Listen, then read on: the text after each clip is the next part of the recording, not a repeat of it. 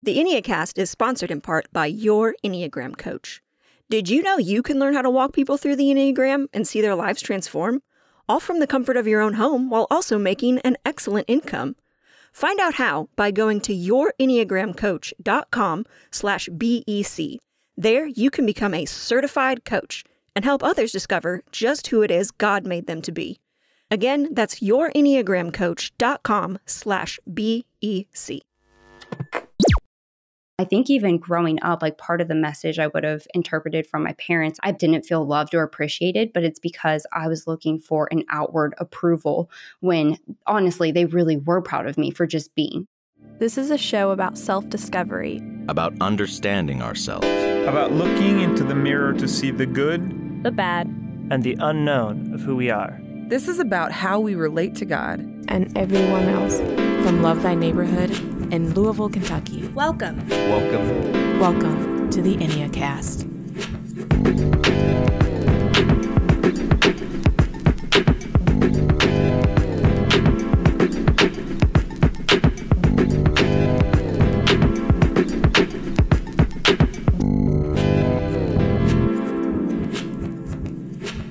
Hey, welcome to the Enneacast. I'm Jesse Eubanks. And I'm Sam Stevenson. Every episode, we walk you through the Enneagram, and this season is all about story. And we are continuing our journey through the heart triad by looking at the story of Type 3, commonly known as the Achiever. The Achiever. All of our type episodes will be expounding on the content found in our workbook, Mapping Your Enneagram Story. So if you haven't yet listened to episode one from the season that walks you through that workbook and how to use it, I encourage you to check that one out first. Right. And to get a copy of the Mapping Your Enneagram Story workbook, go to mappingyourstory.com. You can listen to this season without it, but it's really going to make the content come alive and personalized for you in a way that just listening cannot. So I encourage you to pick that up by going over to mappingyourstory.com. Okay, before we dive in, let's do a quick refresher. So, type 3, when they're healthy, they're efficient, they're competent. They enjoy motivating other people. They're self assured. They're adaptable. They're energetic and they are successful. You have such a good list. I'm uh, jealous. Sam's here to destroy your self esteem. yeah. And so when threes are unhealthy, they tend to be self conscious about their image, both, you know, their physical appearance, but also their persona, their brand, whatever it might be. Um, they have a chameleon like persona, so you never know kind of what you're going to get. They're shapeshifters, addicted to positive attention, internally vacant, superficial, and manipulative and calculating. So, this season, we're looking at how the Enneagram plus life story equals clarity.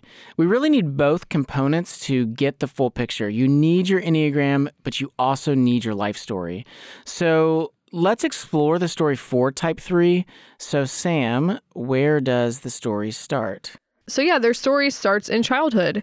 Uh, there was a childhood theme of performance and achievement, and so a lot of times we see threes grow up in situations that kind of conditional love, you know, valued for what you can do or perform.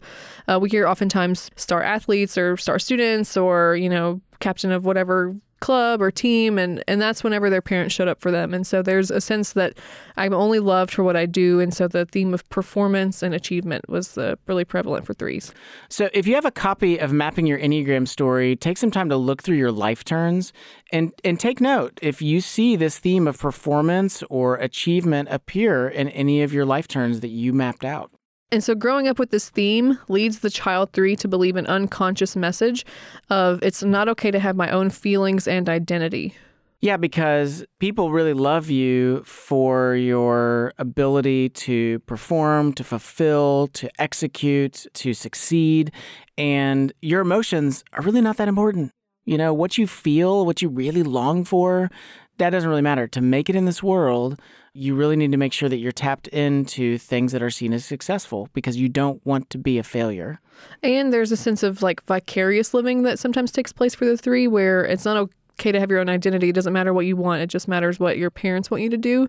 I think of uh, Troy Bolton from High School Musical. His dad really wanted him to play basketball, but he really wanted to do theater. You know, like that. It doesn't matter what you want, Troy. It's like I just think of like that kind of internal conflict for the three is really important to note in their story. We just experienced a generational gap because I You've not seen that movie? I all I remember is some dance routine where they did synchronized basketball. Yeah, get your head in the game. Yeah, yeah, yeah, that one. Yeah, yeah. Yeah. So anyway, that's that's what I thought of when we were talking about this like unconscious message for the three in their childhood. Yeah. Okay, so they absorb this message of it's not okay to have your own feelings and identity, and that leads them to long for something good. And the good thing they long for is to be valuable. That's the good thing that they want. Yeah, I want to know that I have a treasured place in this family. I want to know that my friends will love me whether I work at the Circle K or whether I own the Circle K. Like that my my place here is valuable and has nothing to do with my ability to achieve. And that's something that like every human being wants, right? Yeah, yeah. Um, but for the three, it's particularly acute because they feel a certain amount of pressure to succeed or to appear as somebody who is successful. So all this stuff goes on in your childhood and it sets the stage for the nurturing of our false self. And this really starts when the three begins to settle. You know, we're all prone to settle for substitutes. And for the three, they want to be valuable, but what they settle for instead is being successful. And here's why. Being successful promises them two things. It promises them success. In other words, I don't have to go through the pain of failure, mm-hmm. but it also offers them admiration.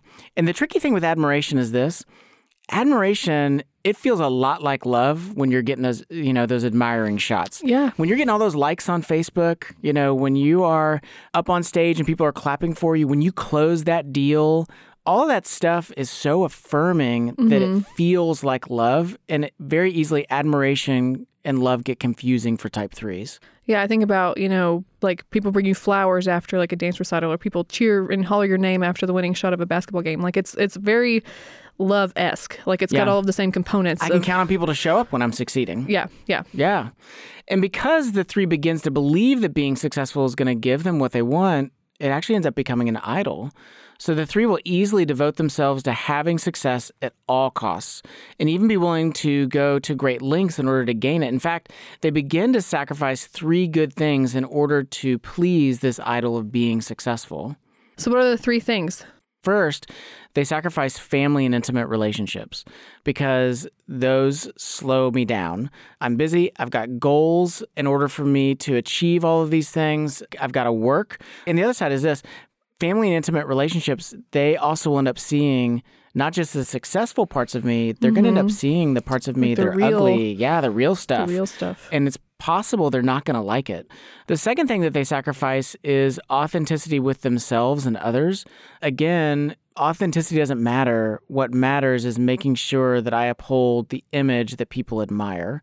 And third, they sacrifice being loved for who they are, not what they do. And that's a real shame because what it slowly tells the three over the course of their life is the three really comes to believe these people like me because of the way that I present myself to them. And if I don't present myself in the ways that I believe they admire, they're going to take their love away from me and, and their affection and their relationship from me. And so, this idol of being successful, it's a cruel taskmaster. Like it is, it demands a lot from type threes. So, in this pursuit of being successful and in this cycle of sacrifice, the three creates the perfect conditions to grow their deadly sin. And for the three, their deadly sin is deceit. Deceit is tricky. It's different than denial. You know, it's it's got this shape shifting energy to it. Denial is just flat. Denial is I can't see the truth at all. Yeah. Deceit is I can see the truth. I really dislike what I see, and I'm going to reshape the truth into something that's more palatable. Yeah, yeah. It's a it's a marketing tactic almost. Richard Rohr says that for type threes, that whatever works is true, Yeah, and that that's deceit at its worst. Truth is defined by function instead of by reality. right. And so here are some of the ways that the three grows deceit in their pursuit to be successful. They start with just the need to have positive regard from others. Another way it shows up is being committed to protecting their public image. And it shows up through just achievements because achievements are often easier than vulnerability. Yeah, and again, achievements aren't bad things. You know, No. it's just it's more that it is it is just fuel for this deadly sin. And so again, if you have mapping your Enneagram story, take a look at your life map and do you see deceit showing up anywhere? And if you're like, well, I'm not deceitful, you may need to do some more work because often our deceit is growing unnoticed. And that's because sin is adaptable, it learns how to defend itself. And the three's defense of their sin is through their psychological defense mechanism known as identification. Identifying with the successful role that's being played or the mask being worn at the time. In other words, I'm absorbing all of these attributes of other people that are admired by society and that I look up to. And as long as I'm fulfilling those attributes, then I am okay. A lot of times, threes are operating and not even realizing deceit is happening because they're they've got this chameleon thing that can happen to where they're just shapeshifting so mm-hmm. much that it's hard for them to even know what is even true about them anymore. And what makes a deadly sin so deadly is its ability to be sneaky and it leaves us kind of justifying our behavior. And so for the three, what they say, you know, this kind of mantra that they kind of unconsciously live by is my success justifies my deceit. Yeah, I have a lot of three. And this issue of deceit can pop up, and sometimes it just feels very justifiable to me. I'm like, yeah, it didn't really hurt anybody because in the end, the outcome was good. Yeah. And so I can really get into a space of the ends justify the means. And the reality is like that is not the life of freedom that God has invited us into. So, Sam, where does that leave the three in the end? Yeah, it leaves the three feeling obviously deceitful. It leaves them ashamed, whether they have an awareness of the shame that they feel or not, because threes sometimes struggle with their relationship to shame in the heart triad. And it leaves them feeling overworked. So, what started as a good desire, you know, earlier we talked about the three's desire to be valuable and be valued, has now become just horribly tainted. Yeah. Okay. So that's bad news. Yeah. Like none of that's good. Are we done um, talking about the bad news yet? yeah. So that's all of that stuff really puts type threes in a in a difficult position because they're lost. And in every person's life, there's a moment where you encounter Jesus. It's an invitation to a new way of life.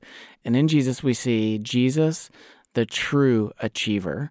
Sam, how do we see these gifts of the type three showing up in Jesus? Yeah, we see it through his ambition, his energy, and his vision.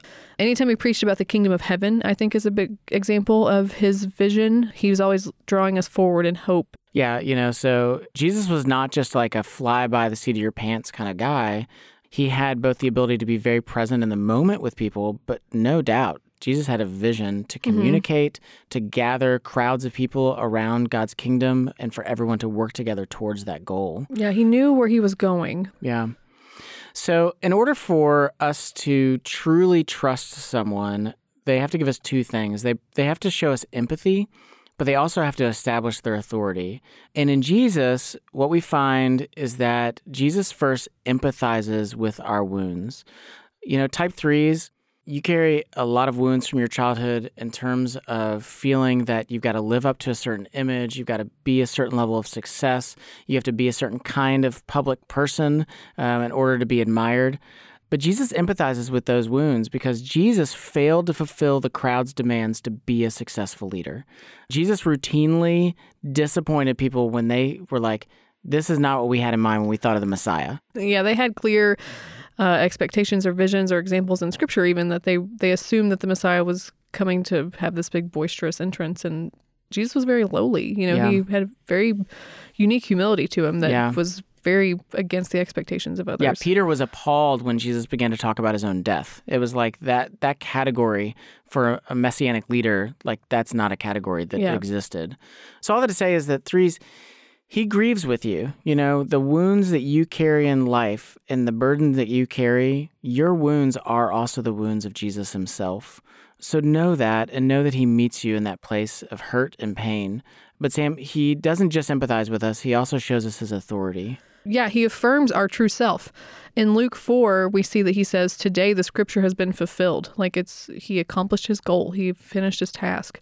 And he doesn't just affirm our true self, you know, he confronts our false self so we can grow. So he allowed himself to be defeated on the cross for us. And to your point, you know, when he started talking about that, like his his disciples, especially Peter, just had no category for it. But he allowed himself to be humbled and to be defeated and and shamed on our behalf. Yeah, so how in the world did he do this? How in the world is it that he could be such a pure representation of the ability to achieve, the ability to be successful, uh, the ability to finish the things you begin. Like, how could he hold up all those things and yet have no false self and yet have no failure and dark side to him?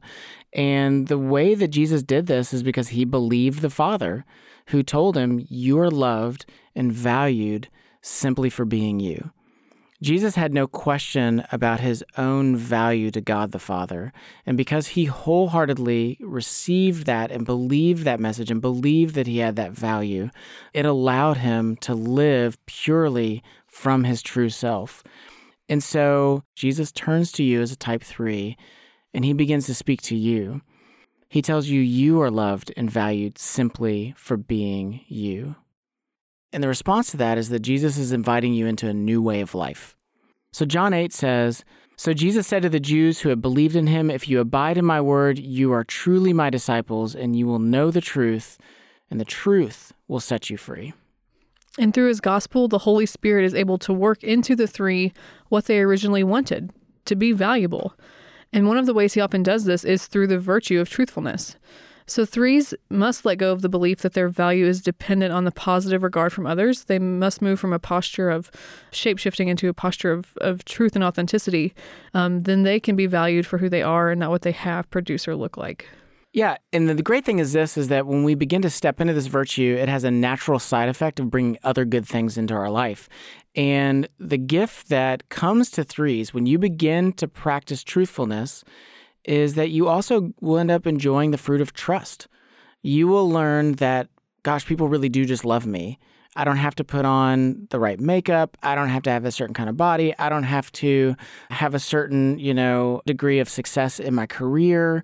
I can trust people with both the good and the dark parts of who I am, and they're still going to love me. And that trust goes both ways. You know, the authenticity yeah. that the three will then experience, it allows other people to trust them and to see beyond, you know, the persona that they've been, you know, putting up front for so long. You know, I think it's a it's a two-way relationship with that the fruit of trust. Yeah, absolutely.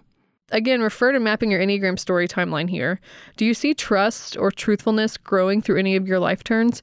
It's okay if you don't yet. Virtues take time to grow, so ask the Holy Spirit to grow truthfulness in you. And if you do see some of that, well, then praise the Lord. He's making you more complete in Him. And as the three continues to walk with God and be transformed, instead of reflecting a deceitful and overworked spirit, their true self increasingly reflects with clarity God's character. And threes, what you will reflect back to the world as you grow more and more is God's hope and radiance. Our God is a God that sees possibility, goodness, efficiency, and you reflect this back to the world. And this story isn't just an invitation for threes. There's an invitation for all of us here to develop yourself and to set an example for others. You know, I see healthy threes really have a good sense of self in a like a personality kind of way. They have some substance to them and they set an example for others. They make great leaders. And so for all of us, the invitation here is to develop ourselves and to set an example for others. So that's the Enneagram story for type 3. Well, when we come back, we will be talking with Enneagram life coach Callie Ammons. Stay with us. The Enneacast is brought to you by Love Thy Neighborhood. Love Thy Neighborhood offers social justice internships supported by Christian community for young adults, just like Kat Fowler from New York. I did love Thy Neighborhood knowing that I was going to law school. I knew that I, I wanted to be in a program that would challenge me to serve, that would challenge me to understand what it looks like to draw near to those who are poor, those who are on the margins, and those who I naturally would never have had the opportunity or even the desire to draw near to. Ready to see how Love Thy Neighborhood could impact your life? Learn more and apply at lovethyneighborhood.org.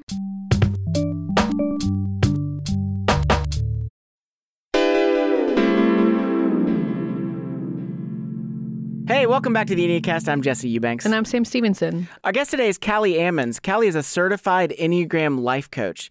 She likes using the Enneagram to help people see their God given gifts and step into a more abundant life. She's also a speaker, a writer, and the host of Living Enneagram, a podcast that helps people explore what it looks like to live with intention and understand yourself. And she is a three on the Enneagram. Welcome to the show, Callie. Hey, thank you so much. I'm excited to be here. Yeah, we're excited to have you with us. Yeah. Uh, so I guess let's start here. Tell us a little bit about yourself, and specifically, you know, we're curious about what role the Enneagram plays in your work or life. Yeah, absolutely. So my name is Callie, and I'm married to literally my best friend. I know everyone says that, but I'm like, I cannot imagine life without him. So my husband's name is Kramer, and we live in Northwest Arkansas. And over the past like three to four years of my life, God was really stirring in me to just help people live more intentionally. And so I was trying to do that through writing, talking to friends, just being present in my life. And then as I was on a self development journey myself, I started to dig into the Enneagram and was just in awe of understanding myself as a type three. And then my husband Kramer is a type five. So, first off, our marriage started changing so much when we started understanding what was actually going on and just some of our differences. And when I realized that you could become a certified Enneagram coach, I'm like, how cool is this? I literally can coach people and help them live more intentionally, but with this tool and understanding who God created each of us to be and what our weaknesses and our strengths are. That's cool. And you got certified through our friend Beth McCord from Yes, your I Enneagram did. coach. Yeah. She's awesome. Her and Jeff are so great. So when you read the type three, did it resonate with you immediately? Um, what attributes kind of stuck out with you? Yeah. Oh my goodness. A lot of it did. Pretty much 100% of it really stuck out to me. I think the main things were when it started talking about productivity, efficiency, and how type threes will do anything it takes to be successful. I, I started crying, honestly, when I started reading it because Wow. my whole life I've been told things like, you're too much, you need to slow down. And it was one of the first times I felt so understood of why I have the energy that I have. And it was also humbling to see some of the unhealthy or negative parts of why I was probably striving and achieving for so many things in my life. I mean, even down to like cleaning my kitchen every day. I'm like, if there's a more productive way, like we have to do it this way. Yeah. And Kramer, my husband's always like, chill, like it's not that big of a deal. But my brain just functions in that way. And that's how I view things. So, yeah, those are the things that really stuck out to me at first when I read about the three. What do you see as the gifts that threes bring people, uh, bring to other people and to God? Mm, yeah, that's a good question. I think when we're healthy, our energy and our ambition to actually put things into action can be such a gift to other people because, you know, all of us struggle to take action to some extent, whether that's fear holding us back or people's opinions. And that's something that threes just jump in and want to do. And really, bringing back my marriage like my husband as a type 5 has struggled to take action and that's one way like he's helped me slow down as a type 3 and to use more logic in my life but right, right. I've been able to come in and help him like take more action and it's been so cool to see his gifts come to life because he's pushed through maybe fear of n- of not being competent enough. So I think that's the gift that we really bring to the world. Yeah. One of the things that we're doing this season is we're just exploring a bit of the story for each type. And one of the things that I wanted to ask you about was related just to childhood wounds. Many threes describe a theme of, of performance and achievement in their childhood. You know, for you looking back, does does that ring true? And if so, in, in what way? Yeah, absolutely. And you know, it's interesting because we know like sometimes a parent or authority figure may have actually said those things to us, or it was the message we heard. Right. And I've spent some time like trying to look back to be like, did my parents actually straight up say this? I don't think they did, but I was an athlete. And so I'm one of four kids, and my older brother was an incredible basketball player. And so my mission was to be so good at basketball and then also volleyball. And those are the two specific areas of my life.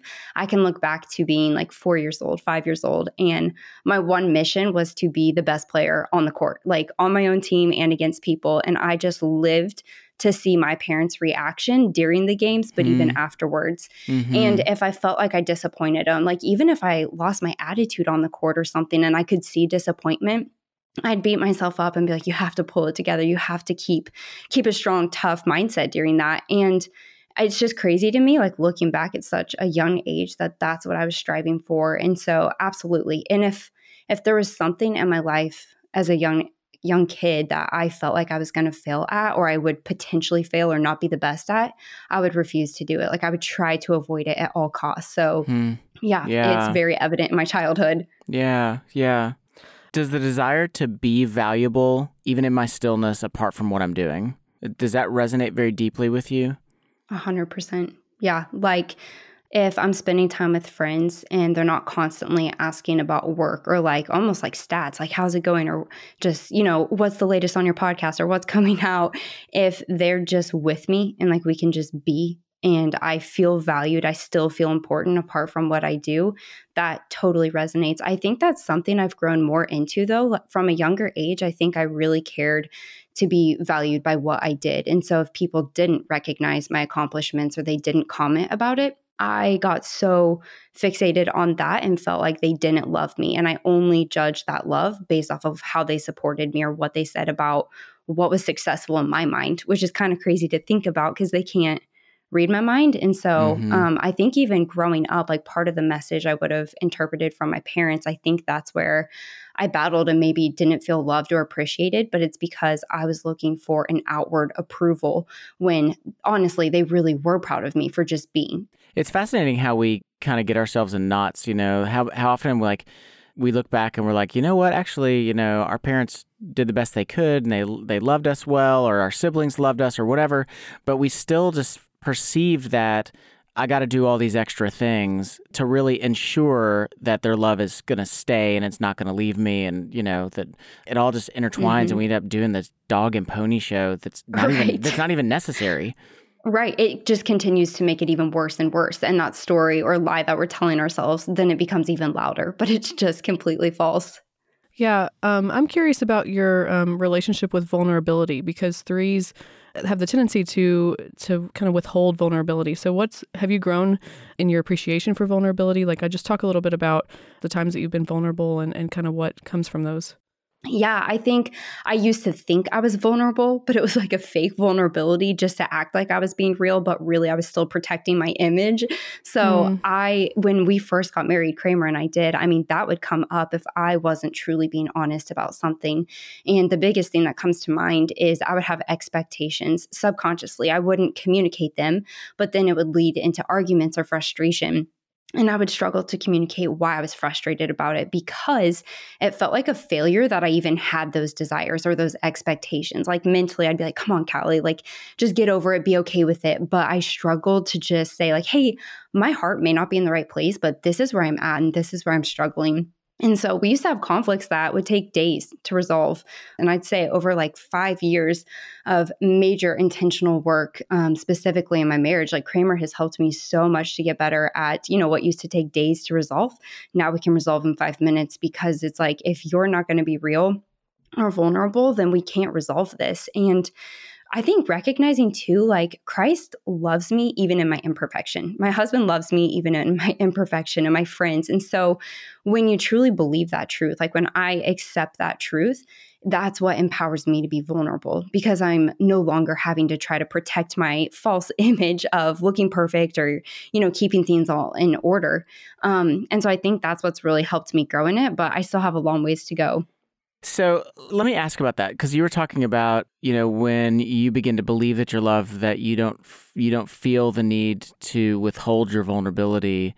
What are some of the ways that you see deceit sort of sneak in? You know, because I doubt that it ever comes in like you know horns blaring with a soundtrack. Like it's coming in quiet. You know, how mm-hmm. what are the ways that it kind of has snuck in at times with you? Yeah, one like major story that I think of is when I was 16. I I remember having this moment where I had just gotten injured and had a really intense surgery and so I was pulled out of basketball and I ended up going and working at a summer camp because I was able to do that since I wasn't going to be playing basketball all summer. And I remember sitting up on this hill just overlooking this lake all by myself just sitting there. And I remember just like the Holy Spirit putting on my heart like who are you? Like, what's the reputation you've created? And in that moment, it was like the first time I looked at my life and I was disgusted of who I'd become, like the friends I was hanging out with, the deep relationships I was in, the trouble I had been getting into. But I had this image on one side, like in the church world and with my parents, I looked like a sweet little angel. But on this other side, I was doing whatever it took to be popular and the person that everyone wanted to be with. And I remember just sitting there with myself and being like, how have I gotten to this point over years and years of doing this? And I honestly had like not thought about it. I thought I was something I wasn't. I thought I was a nice person. And it's like a nice person doesn't gossip about her friends all the time. A nice person doesn't put these people down. And that is an extreme moment of deceit. And I was so caught up when I look back at that, I was so caught up in the image of how other people perceived me. And so that can come in big ways or even little ways, like getting on a podcast or speaking in front of people. Am I more obsessed with what Jesus just wants to do through me and speak through me? Or am I more obsessed of what someone thinks about me and the impression that I'm leaving on them? And yeah. that's the dangerous thing that my heart constantly has to be in check. And again, I'm not perfect. Like I still fail at that. But I think something that's helped me work through that is one, understanding that that's a weakness and that's a blind spot in my life. And then having people like my husband or close friends that watch me and call me out. My husband will literally just ask me a question, be like, hey, like, do you feel like you were being your most authentic self? during that moment and just ask in a really gentle way but it allows me to take a step back and it's like wow i was very consumed with my image during that moment yeah, I've heard um, I've heard Richard Rohr say that one of the temptations for threes is that whatever works is truthful, and they mistake function for truth instead yes. of understanding that there's an objective truth and that mm-hmm. function can be many different things, many much of which can come from deceit. Um, 100%. So God's message to the three is you are loved and valued simply for being you. What what part of that message hits you? I think like at first when I heard that, and even like now when you say that, I'm like, really? Like, that's what I mm. want to ask. Like, really? Yeah. Like, I'm just loved for being like, I don't have to do. Um, just three nights ago, I was laying in bed and just kind of like calming down my mind for the day, started to pray and was like, okay, Lord, like, where, like, show me where I've been sinning, show me where I'm wrong. And I just heard like this gentle voice, like, chill, like, you're fine. Like, just be with me. And that brought me back to this message that you're asking right now. I think it just shocks me that, like, I am loved for just being. And when I accept that truth from an overflow of I'm loved for just being me, then I get to do. But I so often can get that backwards of I want to do in order to be loved. I mean, that's what resonates with me is that I don't have to do anything. I can just be and he's content with me. Yeah, I love that picture because it's it was a good question that you were asking. Like, it, there's nothing wrong with asking, like, where have I gone wrong? What can I do to improve? But that's the message that the three kind of always clings to is is right. the is the banner of self improvement and, and the never ending mm-hmm. ladder. And so for the Lord to kind of quiet you, to get you off of that ladder, and to say like it's okay, you you've done enough, you are enough. I, I think that's really beautiful. And so that's man, God is so good when He talks to us. Like He knows exactly what we need. Mm-hmm. He is. It's so good. And it's like if we're seeking him wholeheartedly, he's so faithful to direct us on the path of the righteous, like that we need to be on. And I was reminded that in that moment too. He's like, I got you. Like, I'm going to convict you. I'm going to show you. So, yeah, it was powerful. Yeah. So, um, truth is kind of the virtue that we see that threes are that are invited into. So, for you living in that truth, what kind of happens next? Yeah. So, I mean, first to talk about like how I grow in truthfulness in general, this might sound like Christianese, but it's really understanding that my mind is renewed by spending time in the word and yeah. being with God and letting him continue to show me what is truth because at my core in my flesh the whole being deceived and thinking I'm believing the truth but I'm not like that's scary and that's dangerous so I think starting in a place of letting truth take root in my heart and transform me truly renewing my mind and allowed it, allowing me to see what is truth and that has completely, when I'm centered in Christ and that's what I'm seeking, like that's what completely leads me. And He is faithful to convict me of the deception that's in my heart.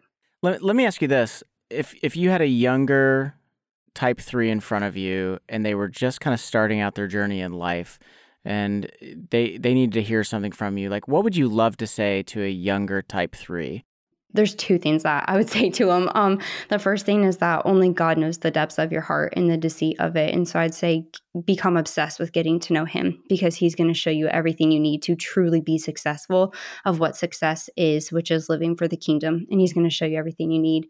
And then the second thing would be that what our world calls success is so empty and you will work so hard to try to achieve it, but it's never going to fulfill you. And so the more that you can look at the face of Jesus, the more success you'll actually find.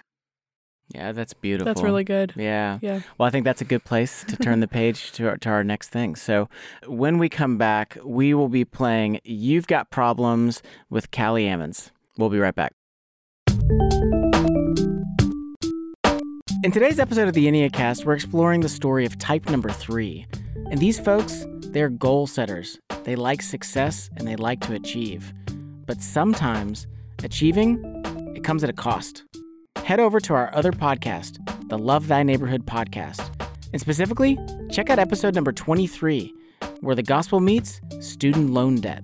Student debt, it wasn't just a hurdle. It, we say it was a mountain. I'm gonna have to quit. I'm not a quitter. Higher education isn't underfunded, it's under accountable. If we are to reach the world for Christ, we have to address the issue of student debt. Yeah, that sounds awesome. But we were like, do you guys have any money for that? And they said, no, not yet. You can listen to the Love Thy Neighborhood podcast by listening on Spotify, Apple Podcasts, or wherever you prefer to listen to podcasts. Or by heading over to lovethyneighborhood.org slash LTN podcast. Again, lovethyneighborhood.org slash LTN podcast.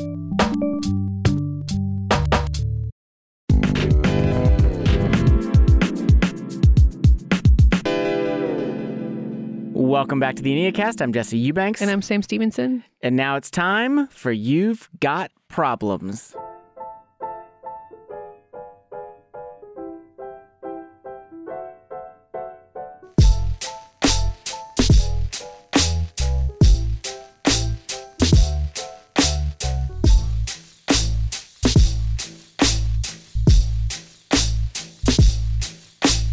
Okay, so You've Got Problems is based off a real game by Jack Dire. You can find it on Amazon or by going to jackdire.com.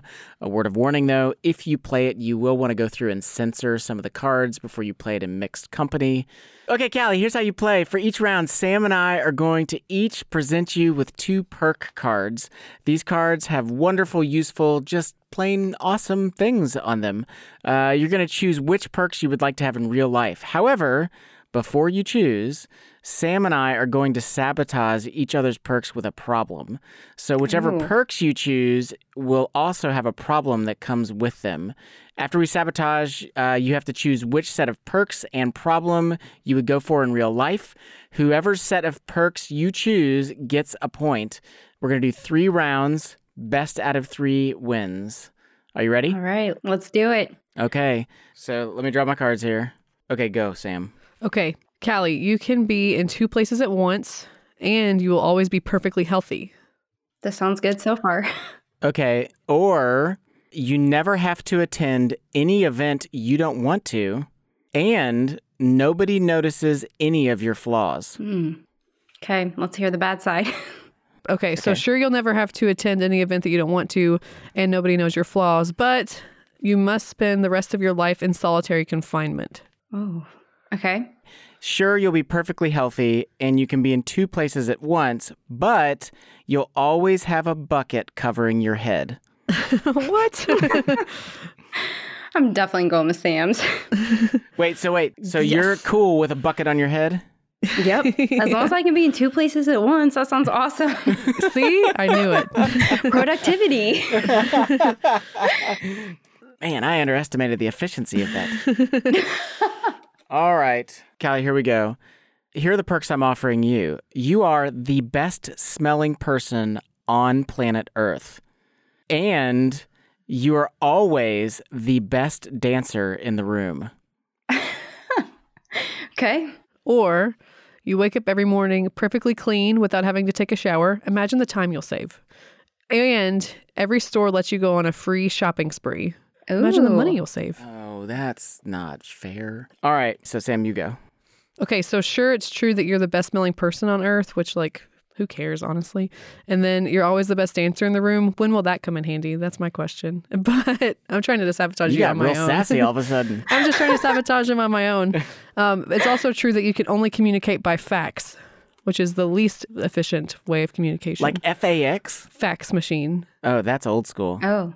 Yeah. Only communicate by faxing. Yeah. I'm thinking of Wolf now from The Office. Oh, yeah. That suddenly come to mind.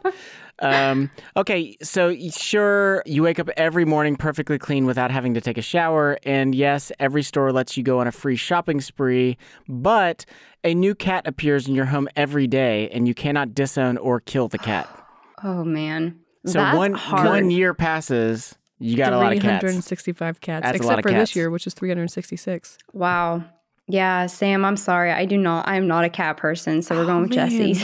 Dang it. We got a game, y'all. We got a game. All right. Your turn to go first. Okay.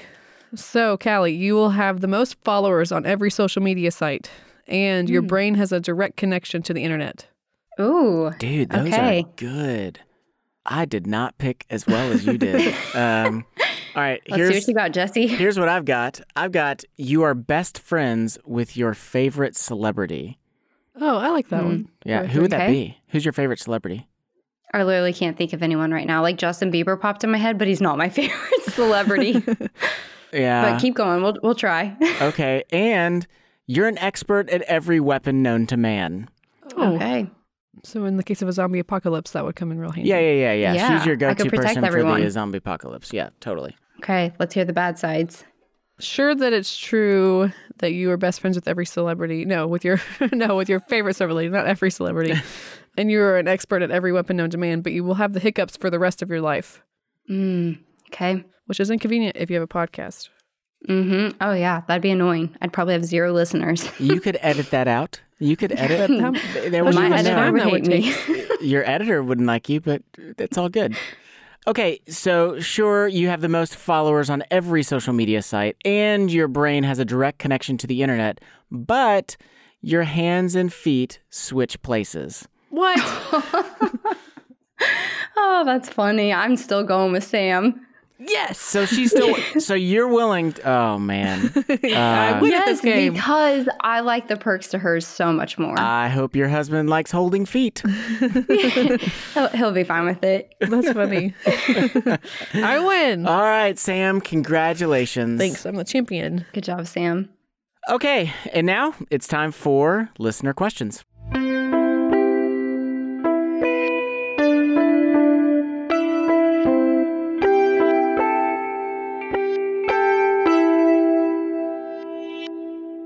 Okay, so the first question comes from Wendy underscore Holdsworth. How do you approach a three after they have been critical of someone? After the type three has been critical of someone. Yep. So if a type three has been critical of someone, how do you approach them to discuss that? Yeah, I think asking questions is the best thing. Like, what made you say that about that person? Because oftentimes, type threes are, they can be self aware once they start talking and hearing the way they're acting. And so I think literally asking them, what made you say that? And keep asking questions. I think it depends on how much like one energy and eight energy they're bringing into the relationship because I don't experience threes as not not they can't ever be critical, but so I'm just curious as to like what other kind of personality characteristics are at play with this particular person because you don't want to confront an eight in public. That's what I'm thinking. Yeah, Like, yeah, yeah, right, right. So I would yeah, think because the three think what energy you're is usually saying- more conscious of other people. Yeah, so I think what Mhm. she's saying, just like pulling them aside and asking good questions, I think is good advice. Um, like you're saying, it may not take as much direct confrontation. Yeah. Um, next question comes from Terry Coffee. How do I praise my three husband for his accomplishments without feeding into the lie that his worth is found in those accomplishments? That's a Do, good do we want to acknowledge the fact that this is Terry Coffee of Lachlan Coffee, who hosts co-hosts No, the I didn't Love Thy know- Neighborhood I podcast? didn't know who that was. Yeah, Yeah. with us. That's funny. Yeah, so this hi Terry, hi Lachlan. so yeah, so uh, so how do I praise my three husband for his accomplishments without feeding into the lie that his worth is found in those accomplishments?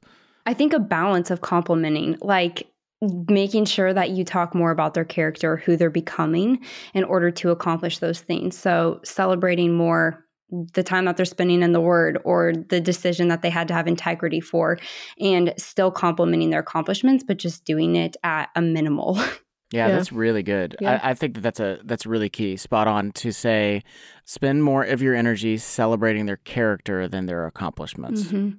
Uh, okay, this next question comes from Christy Robison. Since threes can be chameleons and look like other numbers, do you think there are actually more threes in the world that are just mistyped? That's an a good interesting question. question. Yeah. I feel like honestly, so many types are mistyped. Like, I don't know if I would say threes are more commonly mistyped than other ones because just when you get into the subtypes, unhealthy, healthy, wings, all of it, there's so many people that think there's something because, oh, I'm just a perfectionist or I'm really loyal to my friends. So I don't know that I would say threes are like I'm sure there's several threes out there that are mistyped, but I don't know if they're more than others. What would you guys say? My first thought was about gender. For me, I think that women threes might get mistyped as other things. Like they might be like disguised as twos. Yeah. And and just like I'm going to be really helpful or I'm just going to be all of the things that I'm doing are all in service of somebody else. Um, Right. I think that it's harder for women to feel comfortable in the three space. Whereas men, I think um, it's more praised for them to feel like they have that three energy. So my thought was all just around like gender differences among the types and if there are mistypes, particularly among women. I think back to the comment you made earlier just about what other characteristics are at play, but it's not hard for me to see a three being mistyped as a seven.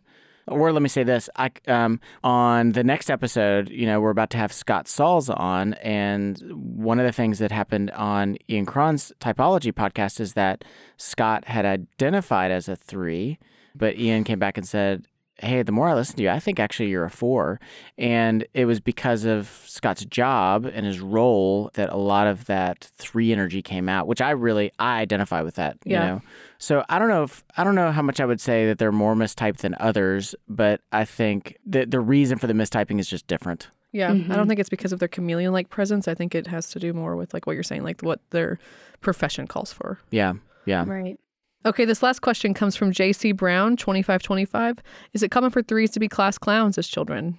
I think so if it makes them look successful. I think it really depends on the group of friends. Like if you care to be successful in a classroom or with specific people, then you will be. It's just whatever is successful to that child in their environment, I believe. Were you a class clown? Um no, so I was actually homeschooled. So I was about to laugh. I'm like, well, with like my four siblings. Um, but I am the, were you the funniest of your four siblings? I'd say my brother was for sure, but Yeah. I I did like I think about my friend groups or like classes I did take, and I would definitely do things to make them laugh. I, I just did whatever I needed to do to be successful. If that was like studying for a test and actually doing good, then I would do it. If it was making people laugh and causing trouble, I would do that too. It's fascinating because it's it's almost when you say it that way, it does it makes me think of like actors and actresses where it's like, oh, is this a comedy role? I'm Mm. I'm gonna be a comedian. Oh, is this a drama? I'll be Yeah. you know dramatic. Like it's fascinating how the three energy just attaches to that way of of being. Mhm. Right. And we read the room. Like you literally walk in a room and we're reading, like, okay, what do I need to be to be successful? At Yeah. our core, that's what's going on. So, yeah, I think they definitely can be class clowns, though. Yeah. Okay, so Callie, thank you so much. It's been awesome having you on. Yeah. Thank you so much, guys. This was awesome to talk with both of you.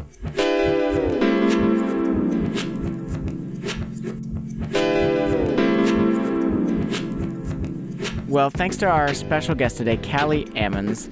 You can check out Callie's podcast, Living Enneagram. You can find Living Enneagram along with other Enneagram resources as well as Callie's life coaching services by going to her website, callieammons.com. That's Callie Ammons, C A L L I E A M M O N S dot com. As always, thank you to our friends at Crosspoint Ministry who trained us in the Enneagram. Uh, you can learn about their work and all their amazing retreats that they do, including Enneagram related stuff, at crosspointministry.com. Our show is a production of Love Thy Neighborhood. Love Thy Neighborhood provides social action internships supported by Christian community for young adults ages 18 to 30. Come serve with us for a summer or a year. Grow in your faith and life skills. Learn more at lovethyneighborhood.org. Today's episode was produced by myself, Sam Stevenson, and Rachel Zabo. Engineering and editing by Rachel Zabo. Music for today's episode comes from Murphy DX. I'm Sam Stevenson. And I'm Jesse Eubanks. Remember, the eye can see everything but itself. Find people to journey with you because you were created for community.